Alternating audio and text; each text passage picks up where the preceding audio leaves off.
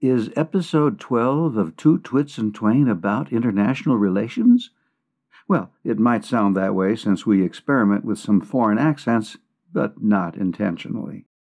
And it winds up with Mark talking about the difference between comedy and humor. Yes, there definitely is a difference. Stay tuned and find out what defines us.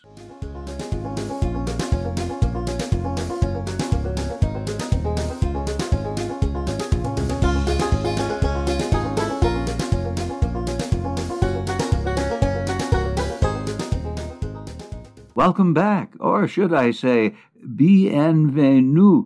Yep, that's me, Doctor of Doo-Wop, speaking French. And, of course, to all you sophisticated listeners, you know I just said welcome. Hmm, it appears that Clark's visit here in Colorado for the last episode must have had some influence on me.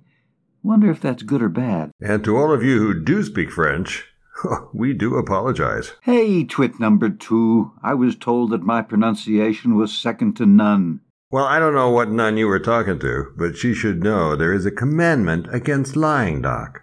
Oh, enough, Clark. Just because you live in France and are so happy to be back in your familiar surroundings and are so deboner.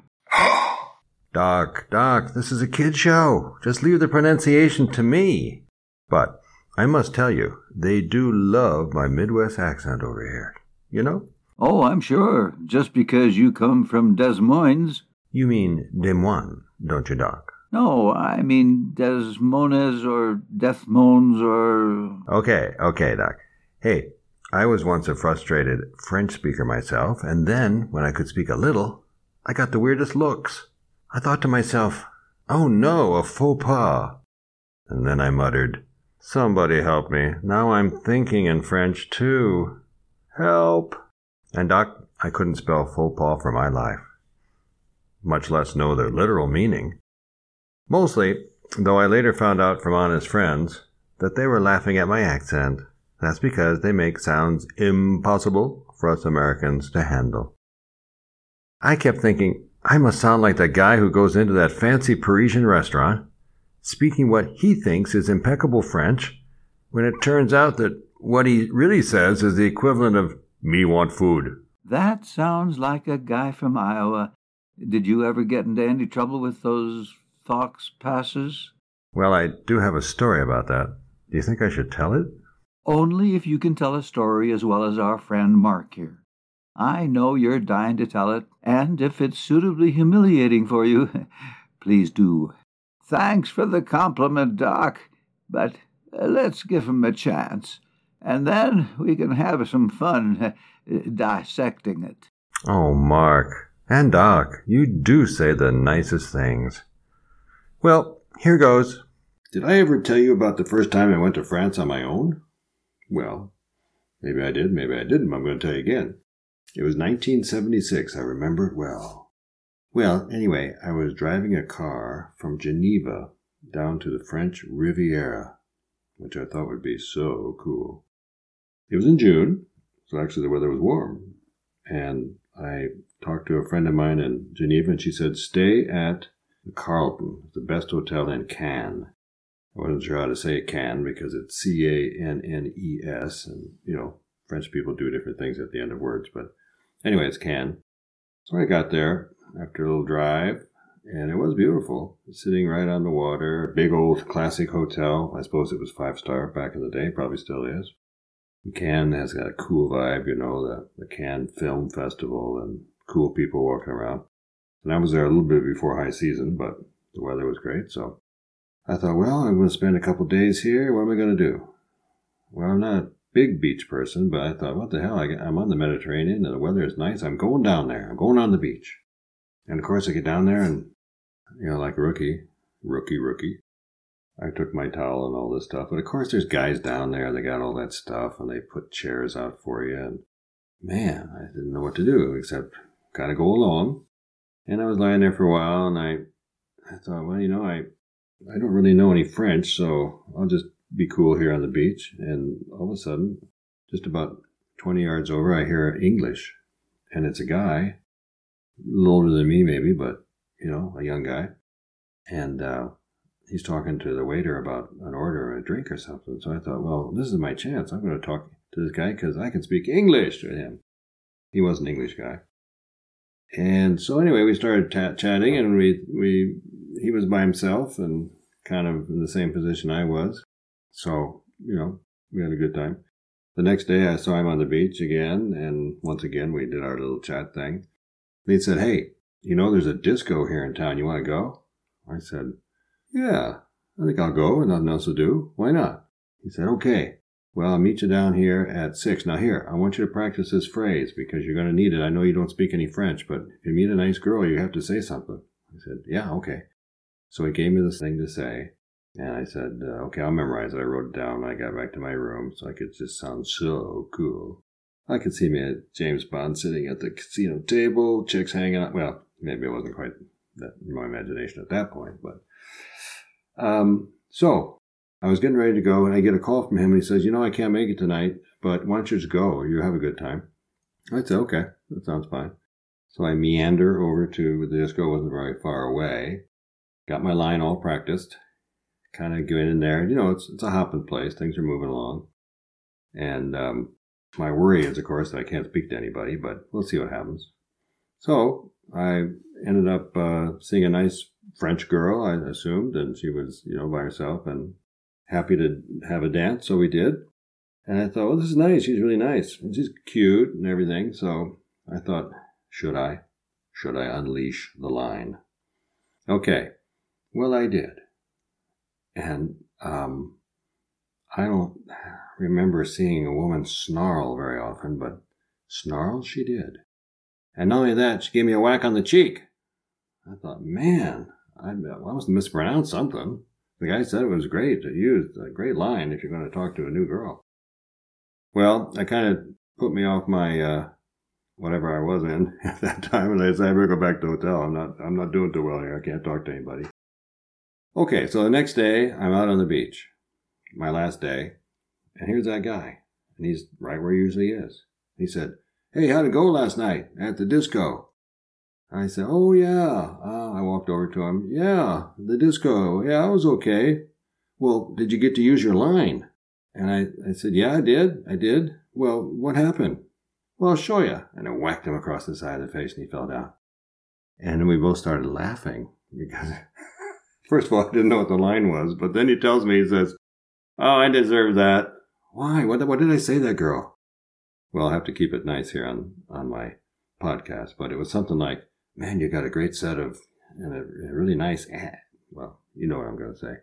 So um, it didn't um, come out quite like I hoped, but I did have a good time. I did meet some mm, people, sort of, and you know, got to see the beach and the five star stuff. I still got to work on the old bond thing because, man, whatever I said, it sure as hell didn't work. Anyway, that's my story. Well, that certainly did a lot for Franco American relations. What are you talking about, Doc? It didn't end up in any relations. No, you twit. I'm talking about relations between America and France. Oh, you meant with our ancien allié. I don't know what you just said, but your French is sehr eindrucksvoll. Ooh, that sounds horribly Germanic, Doc. Did you switch gears in that mighty twit like brain of yours? Yeah. Doc, come back. Sorry I ever mentioned your middle name was Heinrich. You couldn't help it, Doc. You were just a baby. Doc? Doc? Say something. Etwas. Oh, my folks, we've lost him. He's regressed back to his childhood. Now, wait a minute, that's impossible. Twit number one has never left his childhood. What do we do? Mark, will you please step in and get him back on track? I honestly have no idea what to do. I'll try one more time. Doc! Doc! Oh well, we'll just have to wait for him to come out of it. Where were we? Oh yes. We have a lot in common with our French friends. About 45% of our English words come from French. Even though we are, I better whisper this until I'm sure Doc has come out of it, a Germanic language. Wait, he's twitching. Only twits can do that. His eyelids are fluttering. He's, he's mouthing something. I've got to get him back with us. Use some of this, Doc.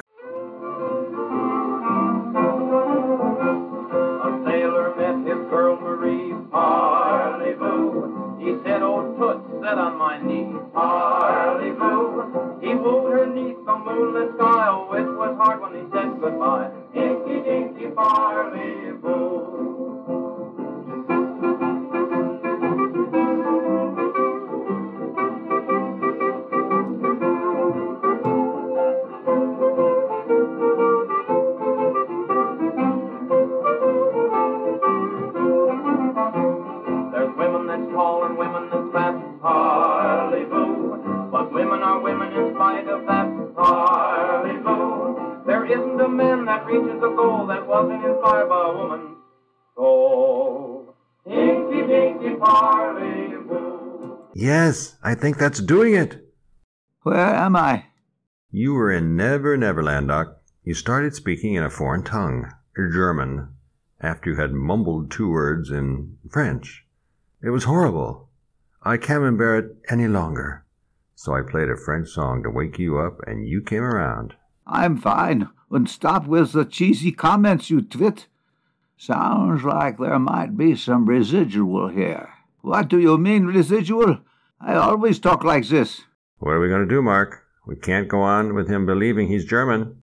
He might start World War II all over again. I know. Let's hear one of your songs. It might bring him back to reality, or at least to a previous understanding of who he really is. Hey, that's a good idea. Did you notice that we had a blue moon last night? The fabulous Formaldehyde sang a song by that name. Let's play it.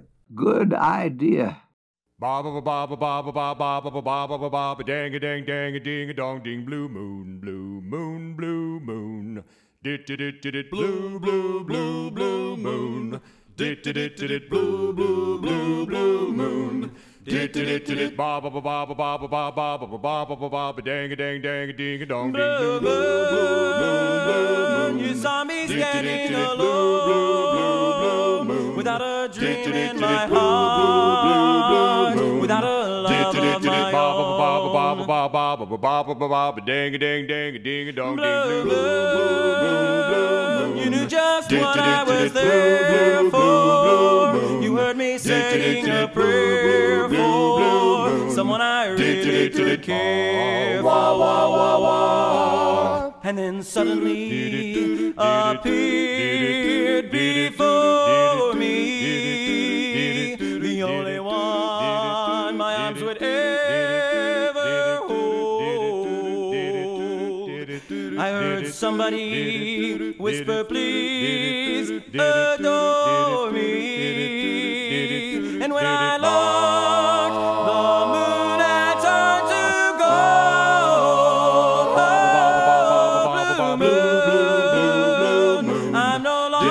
longer alone. Without a dream in my heart, without a love of my own.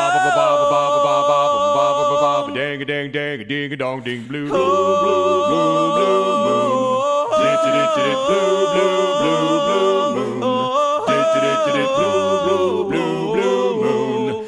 Dit dit dit ba ba ba ba ba ba ba ba ba ba ba ba ba ba ding a ding ding a ding dong ding blue moon blue blue blue moon. Dit dit dit blue blue blue blue moon. Dit dit dit blue blue blue blue moon. Dit dit dit dit ba ba ba ba ba ba ba ba ba ba ba ba ba ba ba ding a ding dong ding blue moon. Clark, I always thought you did an incredibly superb job with that song. He's back! Yes, he seems to be. Doc, you don't have that German accent any longer. What German accent? I don't have a German accent. Have you gone nuts? No, but you were well on your way. Anyway, no need to rehash that unfortunate moment. Let's get on with the show. I think I lost track of where we were going, but it was a bit of a humorous interlude. Well, I have no idea of what you're talking about. All I remember was that Clark was making fun of my French accent, which, unfortunately, I take full responsibility for. And Clark told a rather humorous story, which was actually quite amusing, as I remember. Mark, do you remember anything that we might want to uh, criticize or make fun of? well, you're shaking your head no, so I suppose we're on to the next thing, or possibly a story by the master storyteller. Mark, do you have one for us? I do not claim that I can tell a story as it ought to be told. I only claim to know how a story ought to be told, for I have been almost daily in the company of the most expert storytellers for many years. There are several kinds of stories, but only one difficult kind the humorous.